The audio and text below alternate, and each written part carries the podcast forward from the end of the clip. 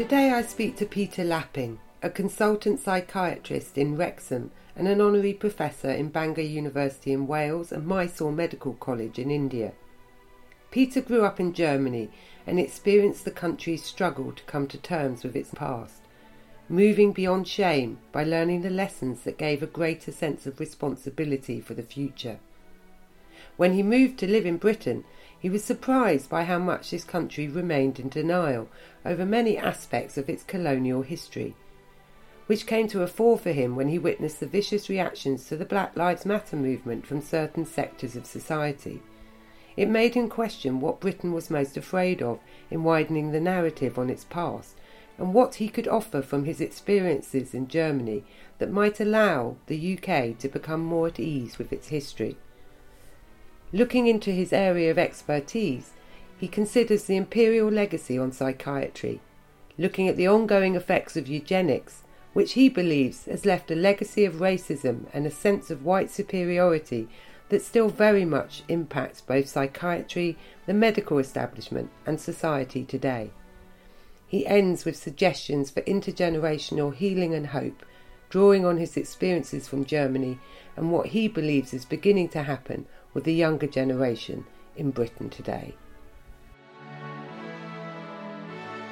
When I still lived in Germany, I was brought up in a very rural place uh, where there wasn't much heterogeneity in the population. It was mainly white, mainly German, very few foreigners. At least in the 1970s and 80s when I grew up there, so it's changed a bit now. But I was always struck when when people told me that they had been subjected to degrees of racism or prejudice. I always thought, uh, no, I don't think I really believe that because I never saw it it was when I came to Britain and I was myself subjected to these things. And my British friends say, well, I don't really think I can believe that because they never saw it because they were white and British and had no accent. Um, I suddenly started to realize that I got these these people that I spoke to in Germany completely wrong. That I I had negated their their experience because I just didn't see it. And it sort of started to dawn on me that I obviously didn't see it because it didn't happen to me. And so that's when I started to think I probably got this completely wrong.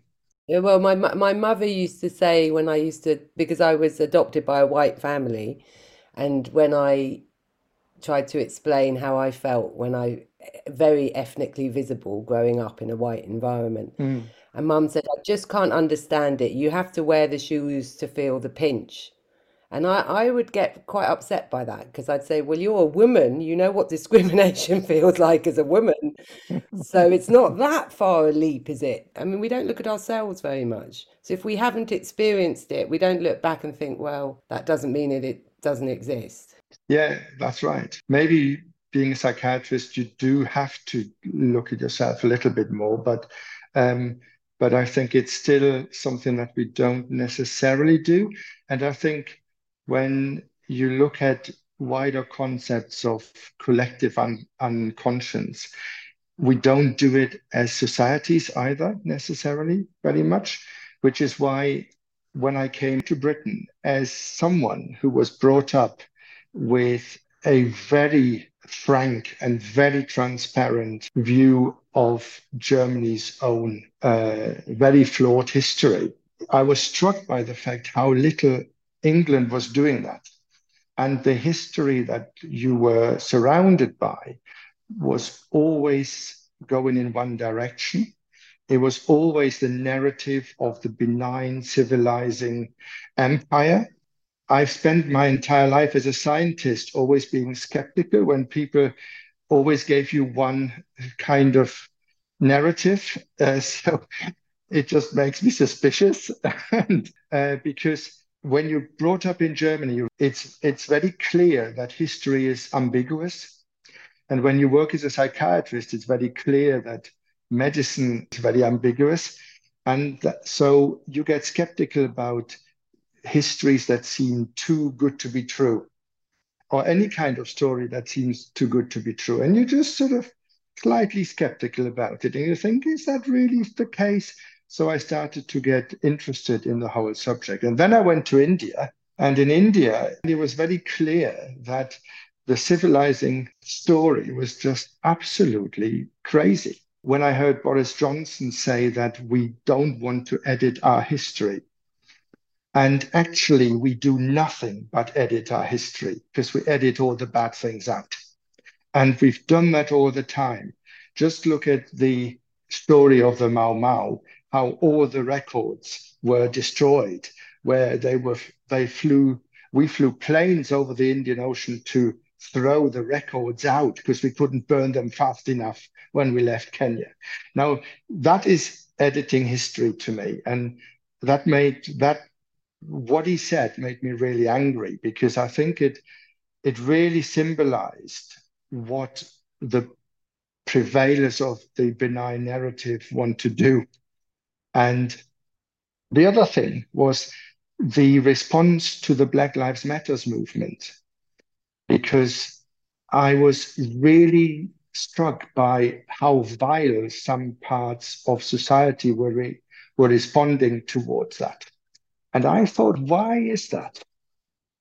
And it was then that it dawned on me that there was a really, really enormously strong underlying problem, which is that the white majority of this country has actually invested a lot of their own self esteem and self confidence in being part of this benign civilizing narrative that is so that is so important to them that having it challenged really causes what psychiatrists call cognitive dissonance, but you might as well call it just a psychological feeling of unease. Une- un- unease. Unease. Yeah. Uh, so people start to become naturally defensive about what they hear. At that point, they have two options. They can either defensively or aggressively deny it, or they they have to confront it. And when they confront it, it makes them even more uneasy. And then they are either left with that unease or they somehow manage to, to get beyond it and to come to terms with the ambiguity of their past. And I think when they come to terms with the ambiguity of their past, they get into a state where they can reclaim that self confidence and self esteem by being proud of having gone through that process. And that's why I brought in the concept of Vergangenheitsbewältigung, which is the German concept of. Say that again. I loved it. Say it again. Vergangenheitsbewältigung. That's one word, is it? That's one word. And it and it's basic it basically describes the process of coming to terms with your past. Mm. And it can and it can apply to a person or a or a group of people or a whole country. Really? If I googled it, that's if I knew how to spell it, but luckily I've got your article. a, a little bit like my research into Ubuntu, which is a South African philosophy, Zulu indigenous philosophy that means I mm-hmm. I exist through you. It's all about interconnectedness, which is extraordinary because it's like the polar opposite of the colonizers' philosophy of apartheid, separateness. So yes. it could not be more different, actually. Um, but if I looked up your term, would I be able? Is it a philosophy? Is it more than a word? Is it a philosophy? I think you would find quite a lot on it, but most of it is probably about Germany as a society coming to terms with the Nazi past. But it, but it does go wider than that. Well, I mean, I've got a million questions to ask you from this. By the way, I do just want to say you were saying you used the word skeptical, but I, I would rather that was that it, you were actually critically thinking. Is it not that we need to learn how to critically look at things rather than just take them on board? passively? Absolutely. Um, I was at a at a talk the other day uh, that Chester's new MP uh, Sam Sam Dixon did, and she said that when she she discussed uh, education with her dad, her dad said education is has one main purpose, and that is to be to be able to identify the bollocks.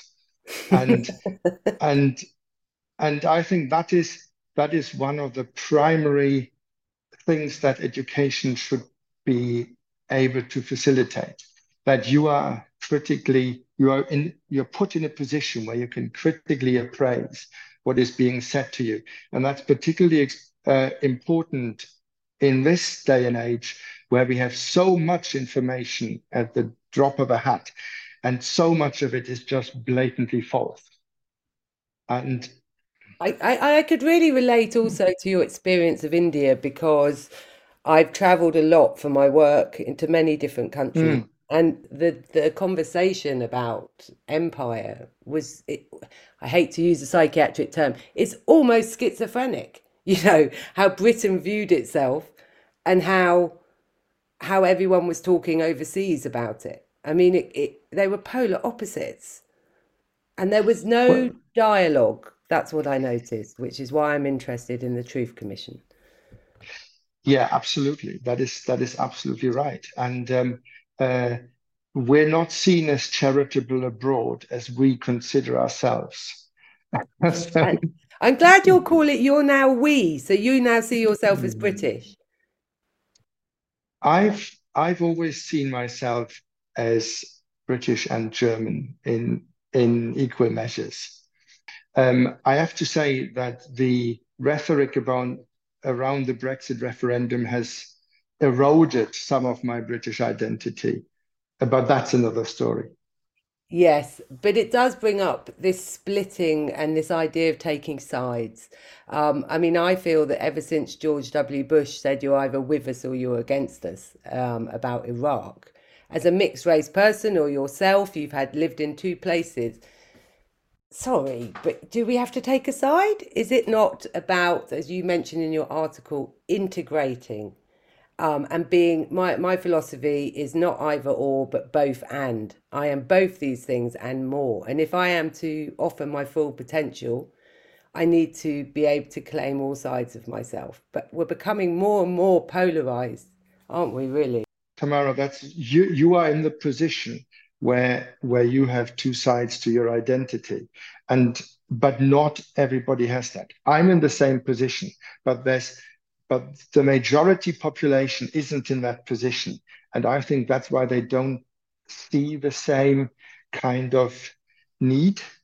And so that's that's why they were so or not not all the the the young were very much with the black lives matter movement but so many people reacted so viciously to it because they didn't get it and because it caused this cognitive dissonance they decided to to choose aggressive denial to be able to keep their own um, self-esteem intact. Now, Germans, I think, are no strangers to ambiguity because of their history. But by doing psychiatry or medicine, you have to accept that things can be ambiguous. We often don't have a clear answer in medicine. And I can live with that. I don't I don't mind that. I can live with the fact that, for example, say Churchill might be a very ambiguous person. He may have been a good war leader for some, and he still could have been a, a really awful racist who's probably re directly responsible for the death of millions of people in India. So both things can exist at the same time and you can hold that ambiguity you don't have to decide as as as you just said you don't have to take sides you don't have to say he's a hero or he's a villain we all have a bit of a villain and a hero in all of us surely i mean if all those people did dna tests I mean, they'd find out that they did have more. I do remember in South Africa something that really struck me. A very intelligent friend of mine saying to me, it's not about black and white, it's about majority minority mindsets. And he said, even though as a black man brought up under apartheid, we were treated like dogs, these were his words, we knew this yeah. land belonged to us and we were the majority. And he was saying it to a black guy that had come from London who was try who needed a sense of home. And he said, you know, I hate to say this to you, but you actually have more in common with the whites in South Africa than you do with the blacks because you grew up in somebody else's country as a minority. And and that just really screwed it all up, you know. It was just we were both him and I. I mean, there was a grief in that, but it was also shaking it up a bit so that it it, it I can understand the grief, but it's true, isn't it? Yeah. And and my my question has been, okay, I I come from a position where I think that empire has done a, vast number of very, very bad things to many people and actually benefited very few. And those it benefited were people who were already rich in Britain. But it hasn't really benefited many other people at all. Now, that is my my bottom line. However, I accept that that's not the bottom line for many other people. So my question is, how can we get the majority opinion in Britain to shift to a position where they can accept ambiguity and accept truth about what the British Empire was for most parts of the world and also for most people in Britain. I mean, I phrased it somewhat differently. I wondered why white people would engage the majority anyway in, in a British Truth and Reconciliation Commission. What incentive is there for them to do that? And and Al, I've asked everybody that I've interviewed, and Alex, for example, said that his experience has only been positive. You know, as you write in your article, his self awareness has grown hugely. He's made new friends. He's made more connections. I've heard other people say after they were after they got over that anger at having been hoodwinked, it allowed them to connect with a wider world because the wider world was not looking for revenge but was actually incredibly gracious and generous. I was I was wondering how we can make it relevant to people today because if it isn't relevant to people today, it's not going to engage. And it, unfortunately, I don't think it's good enough to persuade people to say, you need to understand why you live in a multi- multicultural society, and you need to understand why there are people in your, our society that actually feel that they are treated in a racist manner by many people in the society. We need to understand that. And I don't think, as much as I am desperate to get people to that point, I don't think that that alone is enough because it's not about an experience that many white people ever share.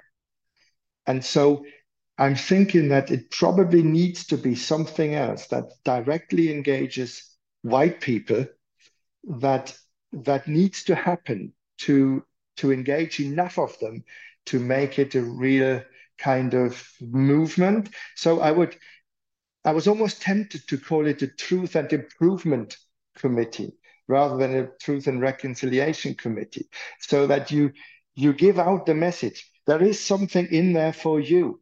If you can get through that uh, initial defensiveness and anger, you will come out with better self-esteem you will come out uh, feeling better about yourself and the country. You don't have to lie anymore. You don't have to pretend it never happened. You can just openly accept it. And that's that, there's a real freedom to that. Um, there is a new book that I've ordered called White Psychosis. I don't know if you've ever come across this term.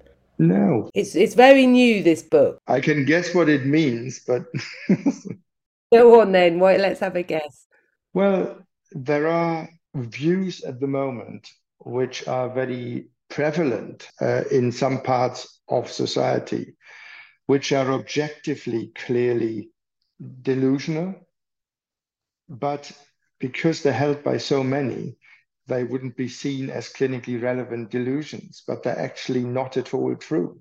And they fulfill quite a lot of uh, the criteria for a delusion. They are fixed the beliefs that are held against a lot of evidence to the contrary. And people hold these beliefs and they hold them with, with a lot of strength, uh, which a psychiatrist would call with almost delusional intensity.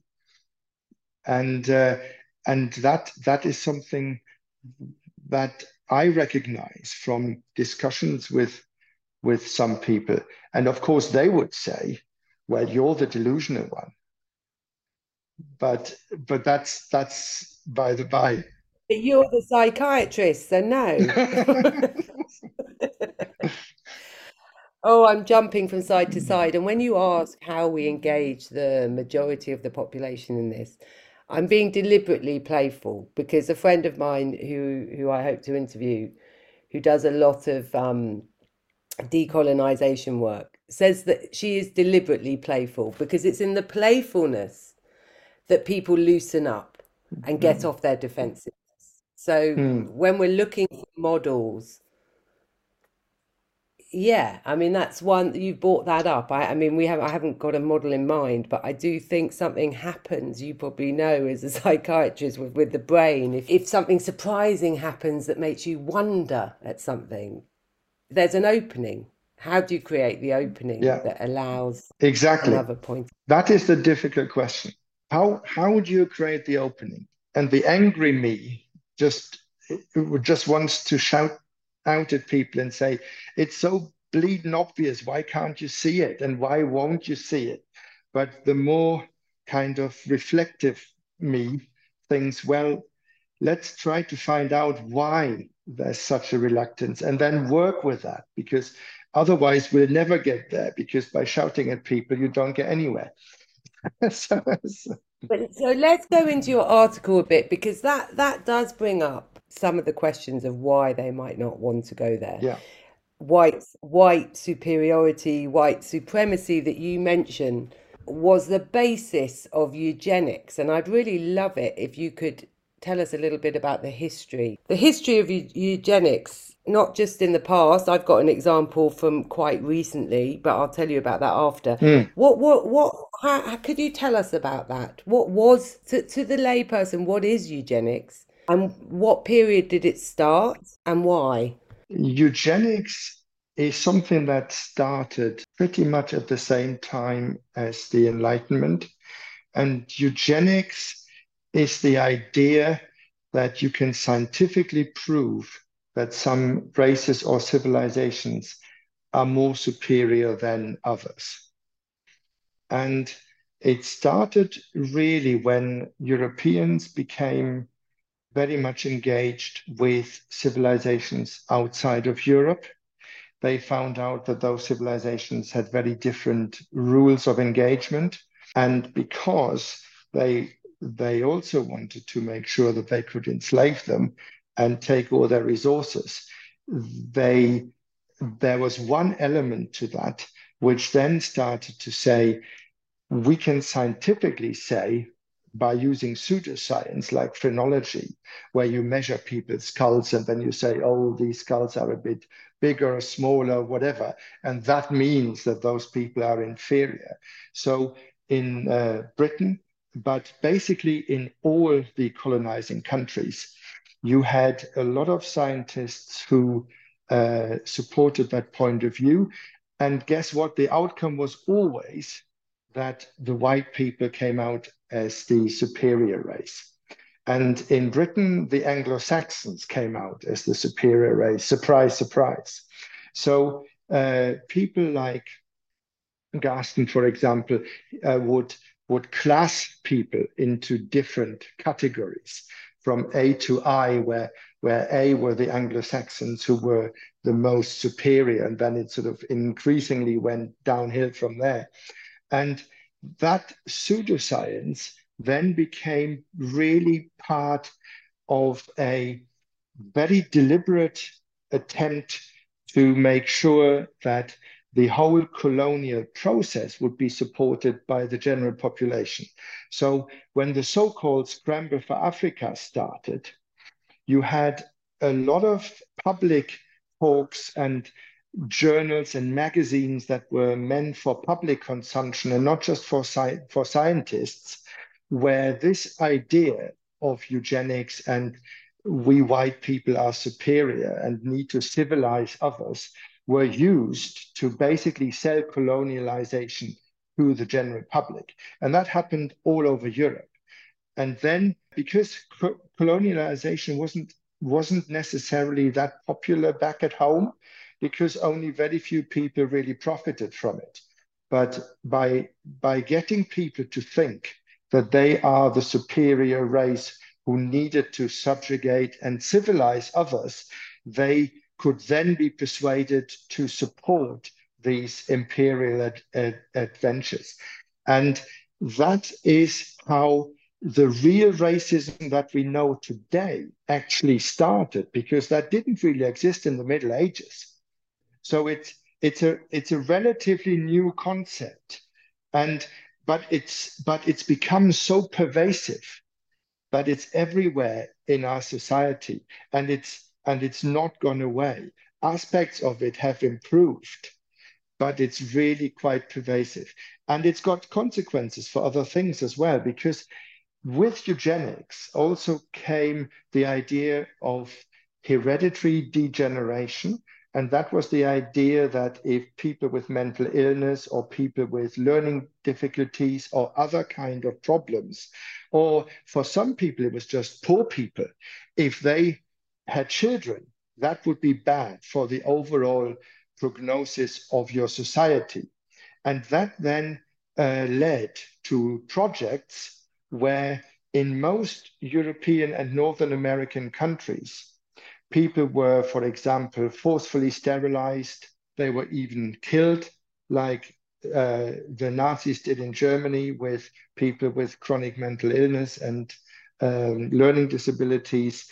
And so uh, when you look at the research that's happened recently, it's very clear that in the United States in particular, people were very keen to actually su- support a sort of Nazi style eugenics.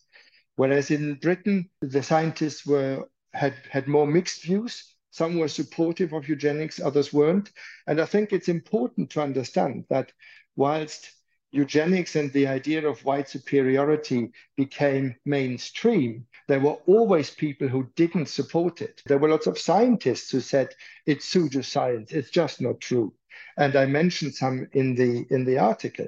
Many people didn't believe it at the time, but because it was politically uh, supported, it actually then prevailed, and it became mainstream thinking for lots of people. But it was never mainstream in that everyone believed it, and there was there were no critical uh, other opinions about which which is something that makes this argument that that's what everyone thought nonsense. It's, it's a good point because, like you say, those are the untold stories, aren't they? Just like the untold story of the colonial past. You also don't ever really hear the stories of the people Yeah, that stood up and said, No, I don't believe that. Um, it's not the dominant narrative, is it? absolutely. And when you when you look at how Vergangenheitsbewältigung worked in Germany, it actually required a, a revolutionary climate, which, which was there in the late 1960s, where people were really not willing to accept the acquiescence and the quiet and the silence about the Nazi past any longer. And they had support, or they, I don't know to what degree they persuaded the political classes, or whether the political classes actually believed it anyway as well, but just didn't want to express it in such a revolutionary way. Uh, but the political classes became convinced that you really had to change education. And that's what they did. And they had enough people behind them to be able to deliver that and facilitate it. And within the media, within education, within the universities, and most importantly, within the political classes, there was a conviction that you had to be transparent and frank about your past with all its ambiguities. And there's a lot of uh, positive stuff in German history, but also a lot of really bad stuff. And that it had to all come out to, to get to a better point. And you can see now that Germany has just agreed to pay Namibia 1 billion euros in reparations. Now, these are things that um, that not everyone has to do, but they are clearly one step further, which is now that we've kind of accepted ambiguity ourselves and we've come through that and we have gotten pride from having done that, what is the consequence of that? And if it means paying reparations, it means paying reparations. Very powerful. And I wanted to ask you, actually, having grown up with that German experience, you were asking me earlier, what would it take to make the majority population want to engage? What did that mm. in Germany? What broke the silence? What created that movement and revolution? What created the movement was that there were still lots of people alive who had managed to gain powerful positions in West Germany. People who had been really famous Nazis who then got positions in the new West Germany. And you had enough people who had enough of that and who stood up against it and said, we want to know what these people did and we don't want them to rule us again.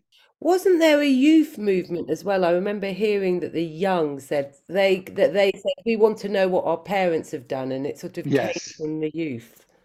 Yes, it was the it was basically the '68 revolution. Okay. Um, but but but it was a movement uh, which was uh, led by young people who um, who wanted to know what their parents had done and who wanted to know the truth from them. And of course, not all parents had had been Nazis. Some parents had been imprisoned for opposing them. So again, very interesting stories. But there's also stories of moral injury, and my own family has stories of moral injury where they knew what happened was wrong, but they struggled to find a way of doing something about it.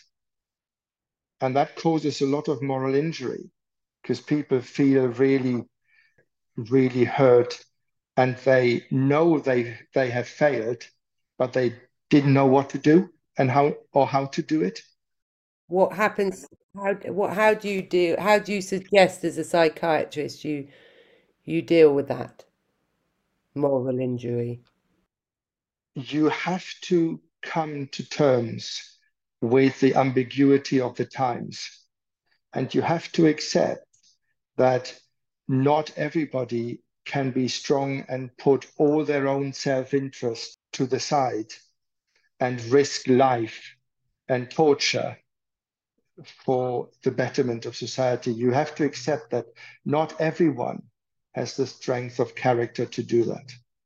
And that that is a reality. Right now, I look at England and think, oh, it doesn't look like people are ready to make many compromises on their lifestyle for the sake of the planet. So, what exactly, like you're saying, it's funny that people feel guilty when they were actually faced with far, well, the end of the planet is pretty drastic, but far more direct consequences to standing up for something? I I give you one example from my own family. My grandmother uh, worked as a cleaner for the local rabbi. And when they had the Reichskristallnacht in 1938, where they destroyed all the synagogues, they knew the local people wouldn't support it. So they got Nazis from other towns to do it, in my hometown, for example. And um, because my grandmother knew the rabbi and his family very well, and she, when she saw what happened, she really didn't know what to do, but she was so uh, desperate that she locked herself away in the attic for a couple of days afterwards and wouldn't speak with anybody because she I presume because of a feeling of moral injury, because she had seven children and she didn't know what to do and what she could do about it. Uh, she didn't have the courage to put herself in harm's way to protect her neighbors, but she was so distraught that she locked herself away for a couple of days afterwards and wouldn't speak with anyone. So it's that is moral injury. It's a very powerful story. Many generations on, do you think you can have moral injury?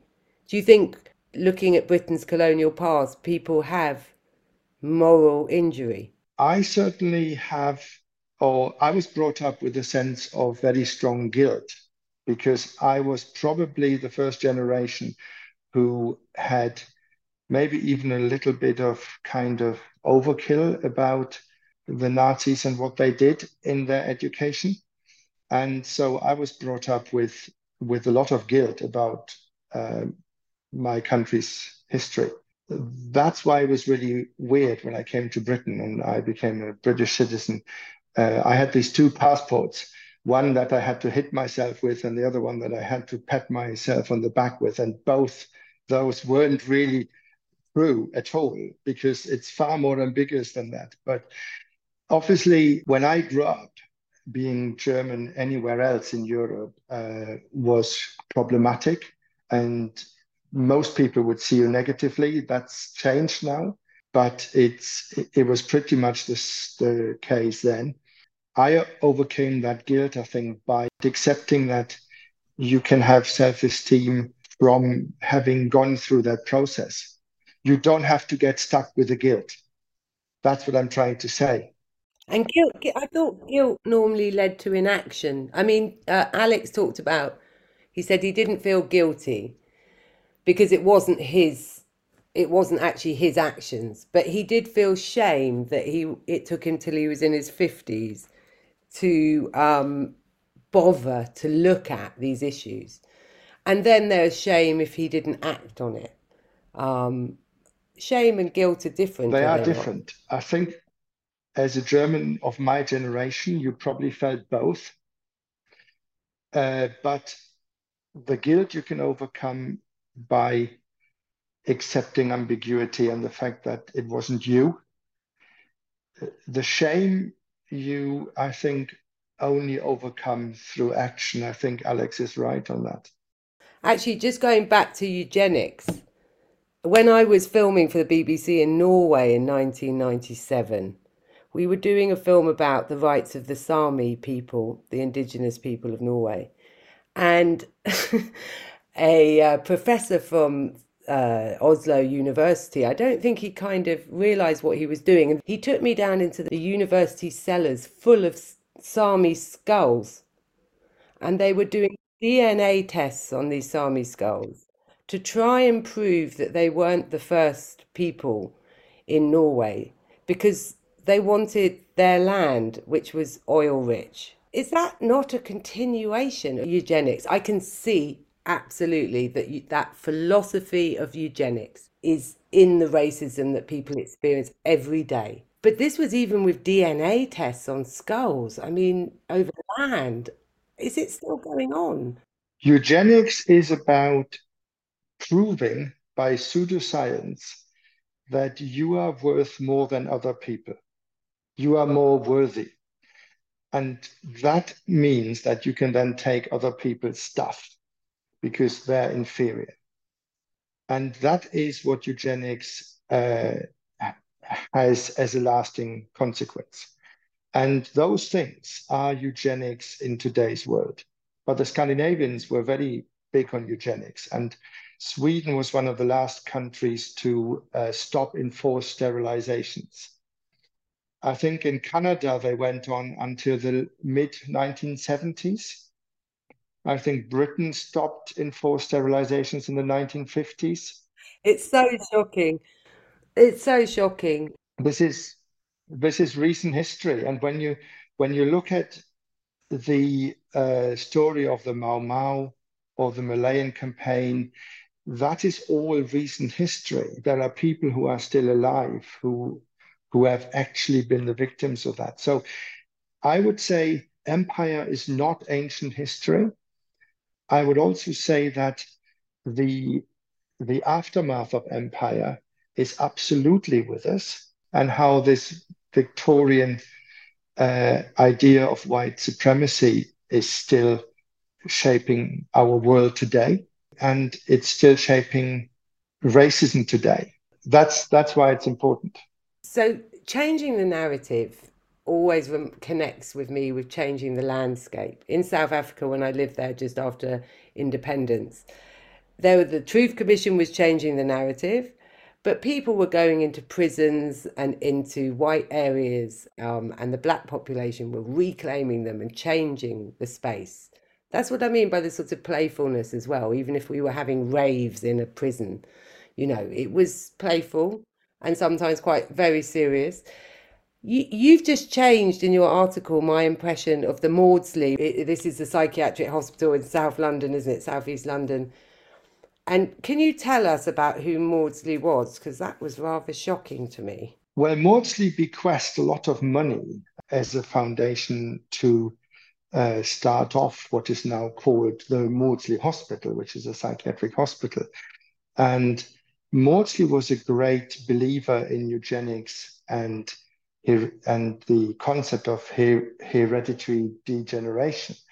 Some people argue that Maudsley was quite important in developing a very pessimistic outlook uh, on the prognosis of people with mental illness because he saw them as hereditary degenerative and therefore he didn't think that they could be helped or cured much he just thought that they should be kept somewhere and definitely kept away from from other people so that they wouldn't be able to have children. And so, uh, in that sense, Maudsley was one of the people who was really quite fundamental in Britain to support this idea that there are people in society who are less worthy uh, of having children and less worthy citizens and most catastrophically, in, in Rob Poole's and my opinion, uh, it created a very negative idea of what can be done to help people with mental illness. And that was only overcome much later on. This uh, prognostic pessimism, as, as we would call it, is something that Maudsley was, was one of the responsible uh, proponents of. Bear with me with this because I'm trying to trying to think it out. The idea that of whether you can change and help mental illness, whether it's a science and can be cured by pills or by talk therapy, was a big theme in Sharon's film that I made um, for the BBC. Uh, well, she made it because it was a video diary. Um, And I say that it's really important because when it won all these awards, everybody kept ringing me up and saying, Oh, would you like to be on the mental health team of this place and that place? And I went, Well, it's not me, it's Sharon, mm. it's the patient. And they couldn't believe that somebody diagnosed with schizophrenia had made that film. But the reason I ask this is because it was a lot about racism within psychiatry. And still today, I was just looking up statistics before this interview. Black people are four times more likely to be detained under the Mental Health Act than white people. Yeah. I'm now going to connect that to what you wrote, which was Pearson said in 1930 he justified that law of inheritance by why one achieves and another fails to do so. Now, you could say, when I see people in Britain, they have these unconscious biases, which is based on potentially this eugenics philosophy. I mean, hope, yes. hopefully, most people think it's down to societal disadvantages by now.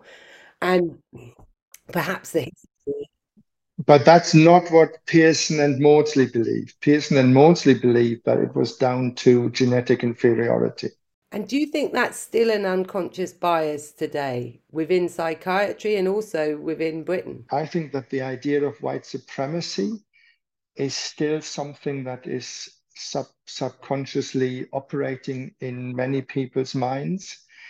And I think that creates a certain fear of non-white people that then leads people to use the Mental Health Act more readily than they would compared to white people that they may consider as less threatening or that they perceive as less threatening. Why should they be fearful?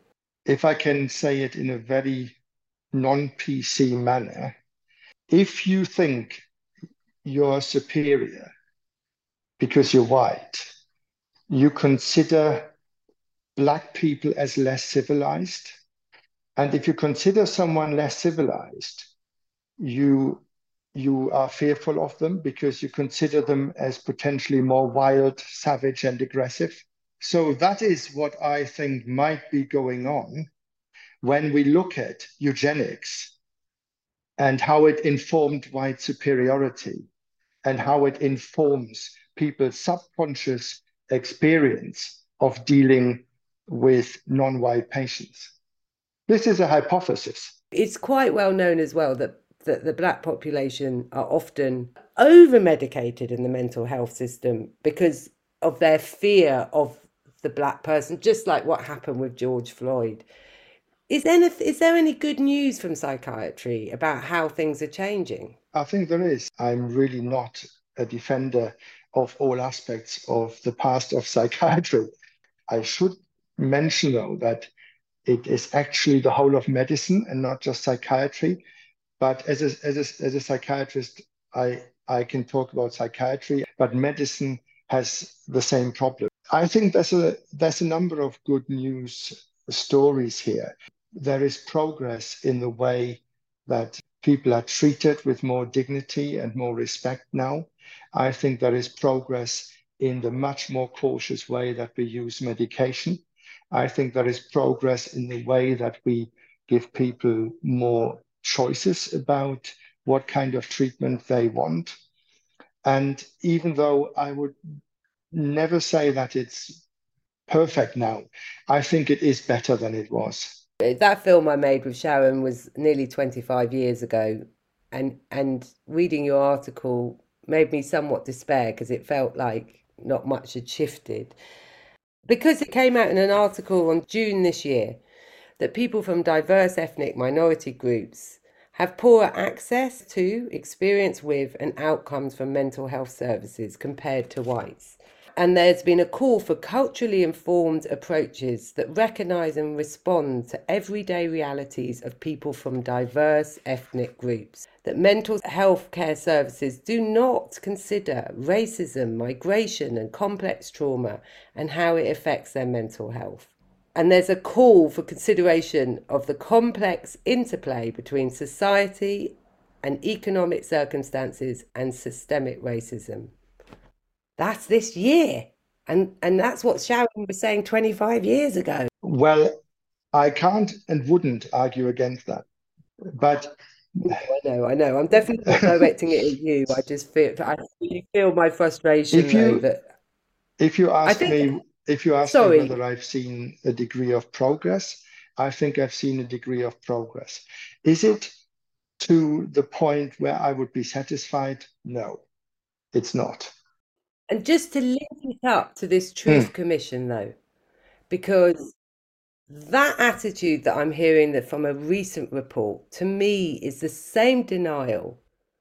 This is an effect of the denial and why we need a Truth and Reconciliation Commission or Truth and what did you call improvement. it? Truth and improvement, Truth and Improvement Commission. Yeah.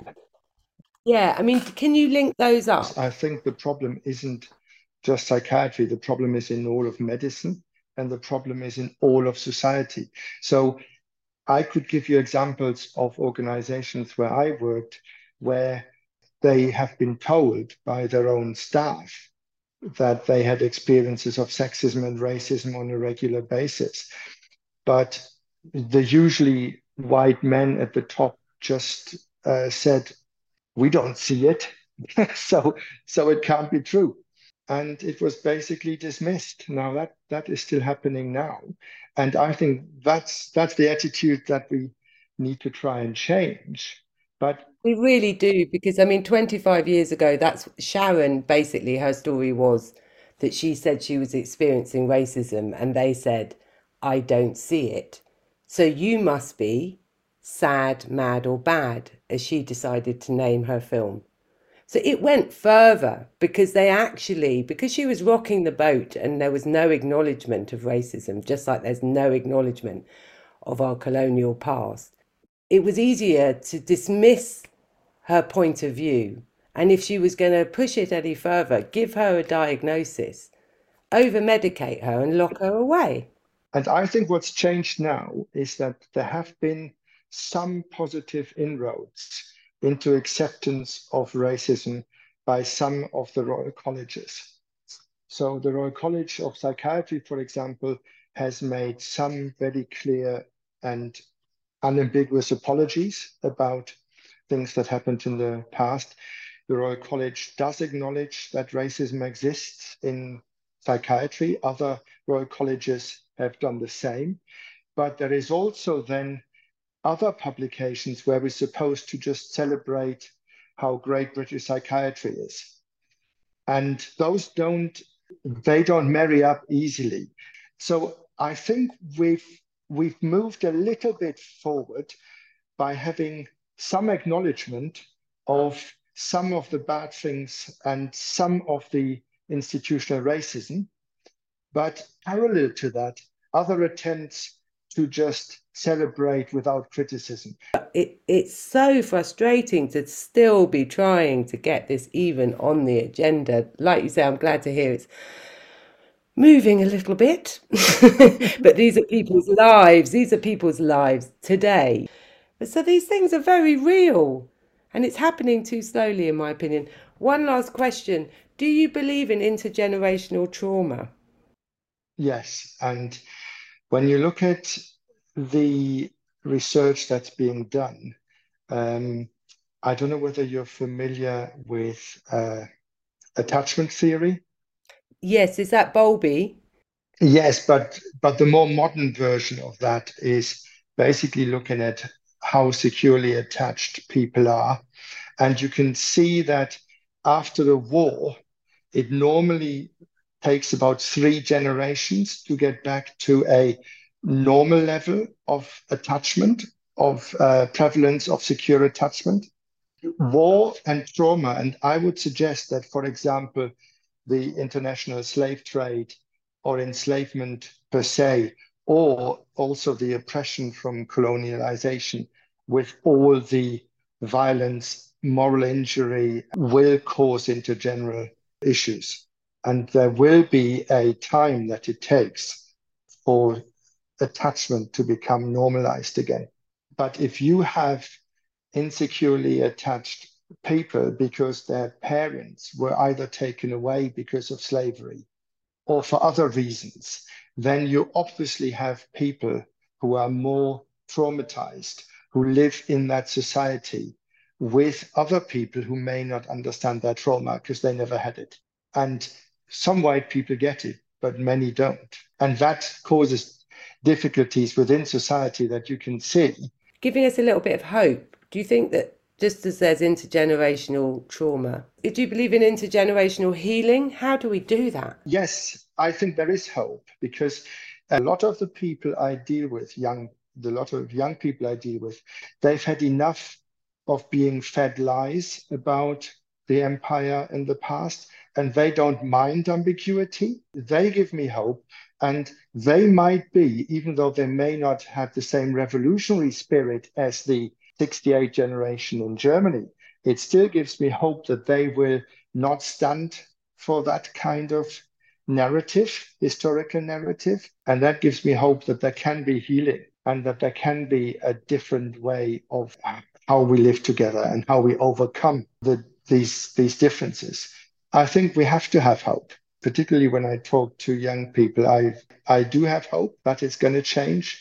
Maybe from this anger about the lies can come a momentum, a similar effect to the momentum in 1968 in Germany, for example, that actually the political elites then want to listen and say, hey, do you know what?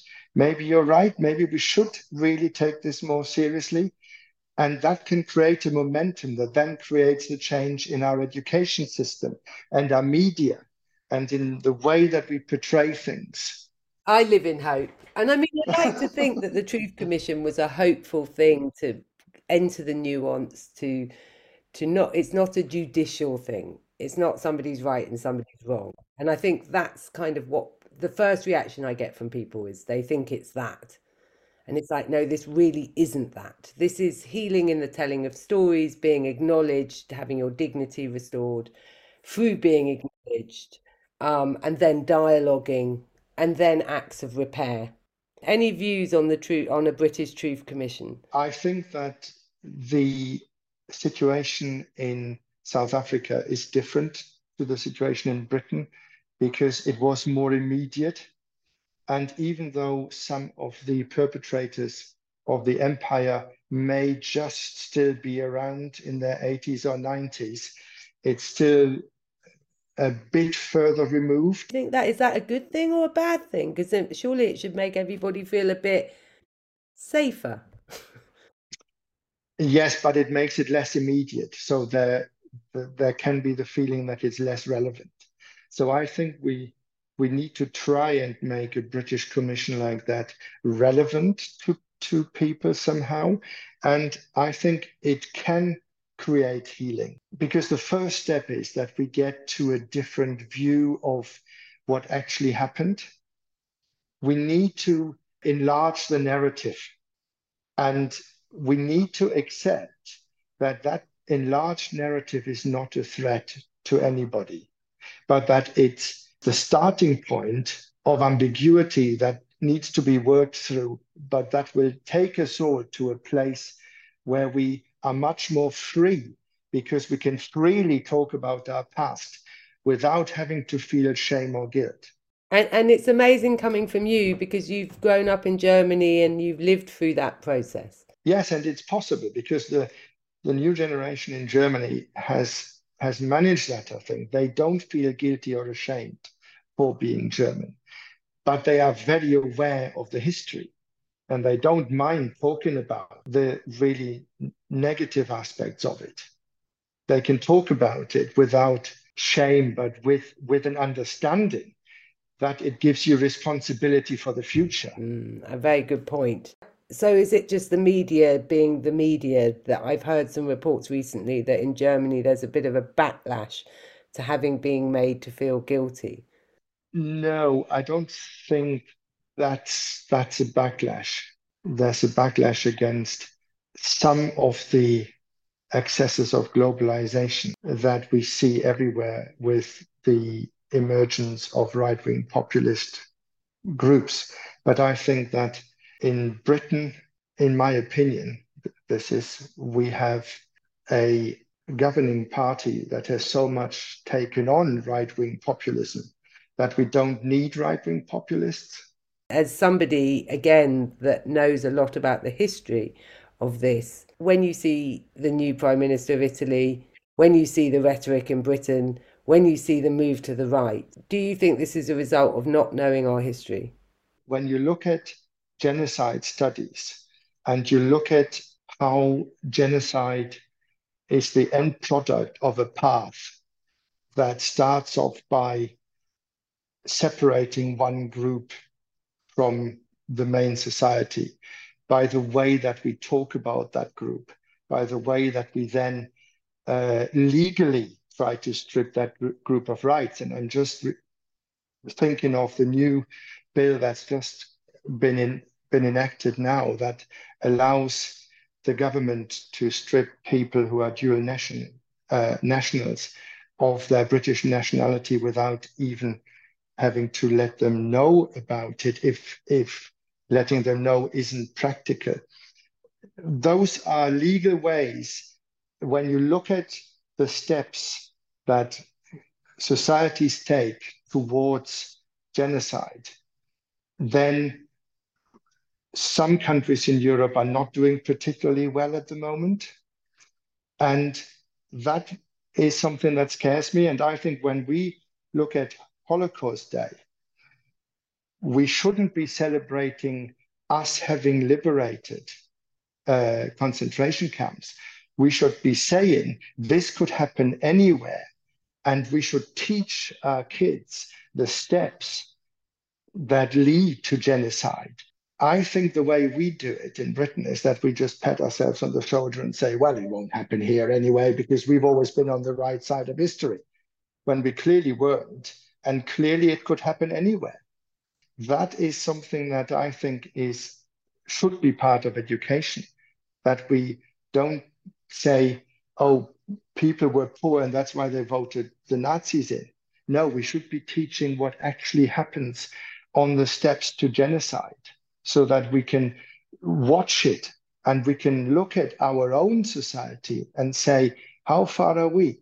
What do we need to do so that we don't get to step six or to step seven? What do we need to do to prevent it? And we only we're only able to do that if we actually know what the steps are. We're not aware. Were you taught that in Germany? Were you taught the steps in Germany? Only up to a point. We were taught much more about the ideology of fascism and the way that it presents with aggression towards minorities and what that can lead up to. Yes, we were taught that. It's scary. Sorry, I don't want to. I don't want to end on a depressive note because I'm actually relatively hopeful, but but but it is scary. Yes. Labels seem to be one thing. Language seem to be very yeah. Yes. Dehumanizing language. That's the preparatory steps.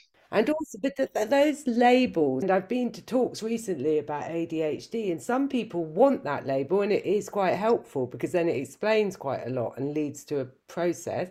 Other people find the label means that people then don't see them beyond the label. As a doctor, I I call it a diagnosis. Right. I do accept that some people perceive their diagnosis as a label, and I also accept that society sometimes labels people with a certain diagnosis. Okay. The diagnosis is something that is a reality. And I think we need to make sure that we fight the labeling that happens in society of people with certain diagnoses. And we need to make sure that we help them in a way that they don't have to see the diagnosis as a label, but they actually see it as something something positive that allows them to access help when they want it and they need it because that is what a diagnosis also does. But but it's a it's a whole really quite interesting discussion about whether diagnoses are real or whether they are constructs that we use in medicine in order to make communication easier yeah i was very disturbed by the label migrant becoming common. I don't know why, because refugee is another label, but it has very different connotations. And we've been talking about labels and how that can dehumanize. There's something about this migrant term that makes me feel it's it's dehumanized them somehow. I agree. Um, and when they're British, they're expats. Exactly, exactly. Well, both my fathers, my adopted one and my birth father, were both migrants. One was just an officer of the empire because Britain was very poor at that point and they were looking for economic opportunity, and one was deemed a migrant. I'm a migrant. I'm a migrant. You're but a migrant. I didn't come, but I didn't come to economically better myself. I wouldn't have come from right. Germany to Britain to do that. No. no. And and Germany was anyway, that's a whole nother discussion, but the reparations which potentially some people say led to World War II because it was so punishing after World War One that Germany had to pay. I mean, look at the success of Germany economically coming from absolute poverty and having debt and all that.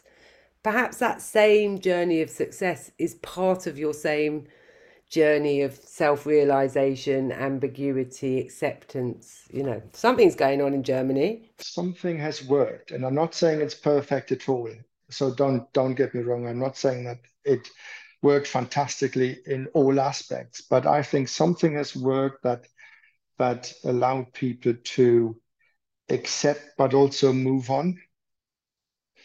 And and I wish that we could do that here because I think it it gives you a higher degree of freedom. And that's the improvement. Hopefully, the improvement is twofold the end of racism and a higher degree of freedom for everybody. Yes. And maybe connection. Yeah. That's a positive note. Well, there we are.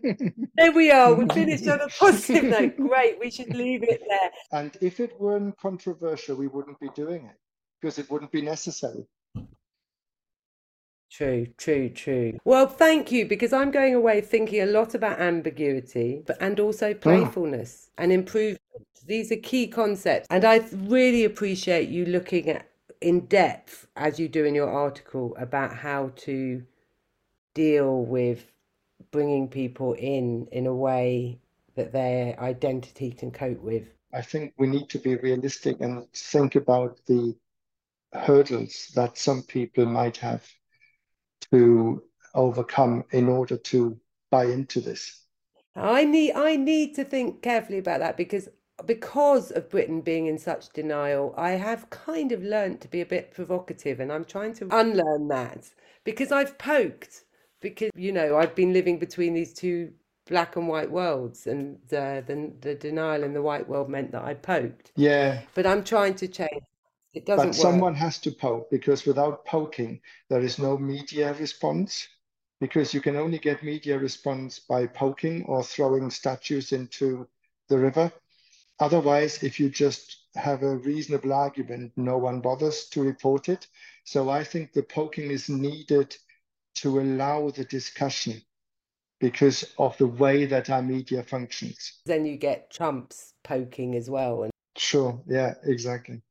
But one idea I do have thinking of playfulness, and I'll leave you with that, uh, a pub quiz because it's such an English thing to do. Um, a pub quiz, but they don't know yet that it's going to be on colonialism. Okay. And what they know and hmm. don't know. But people, my friends were like, no, no, no, Tam, that's quite dangerous because if people end up feeling really shocked at what they don't know, you know, um, because some of the TikToks have asked people, do you know what the Mau Mau was? Do you know what the Zong massacre was? Mm. Have you heard of Amritsar? And it, and everybody's like, no. And and I thought, but I don't want them to then feel shame because then we don't get anywhere. And that's why I think what you've said is really important. Do you know who one of the main supporters of uh, General Dyer was, who was responsible for the Amritsar massacre? Charles Dickens. Some of these are national heroes, aren't they? But again, I think we have to accept that you can write wonderful books looking at uh, poverty at home, but you can still be a terrible racist. Yeah. That is the reality of life. And, and that doesn't make his books any worse. But I think we just need to allow ourselves to see the whole man and not just the, the bits we like. Yes. And we can still read his books. I'm not saying we should stop reading his books, but I think we have to acknowledge that that he wasn't a social reformer, or uh, parts of him were a social reformer, but parts of him were just incredibly racist, and he didn't want to have social reform in the colonies, only at home for the whites. That's the ambiguity that I was talking about. The only thing with ambiguity, I experience it slightly like free falling. There's nowhere to land. It's a moving thing because it's ambiguous. It's it's not like a position. No, you no you no you do land because because you do land when you accept that ambiguity isn't bad. That is that is when you land and become truly free because you can then just look at things and accept the ambiguity and it doesn't frighten you anymore. Wow. Okay. I like that actually. I, I, you know, no, no, I really, I really like that. So I'll work on that. Well, very nice meeting you. And I, I hope I'll, I'll, I'll see you again and we stay in touch and, uh, yes. and hopefully move this whole thing forward somehow.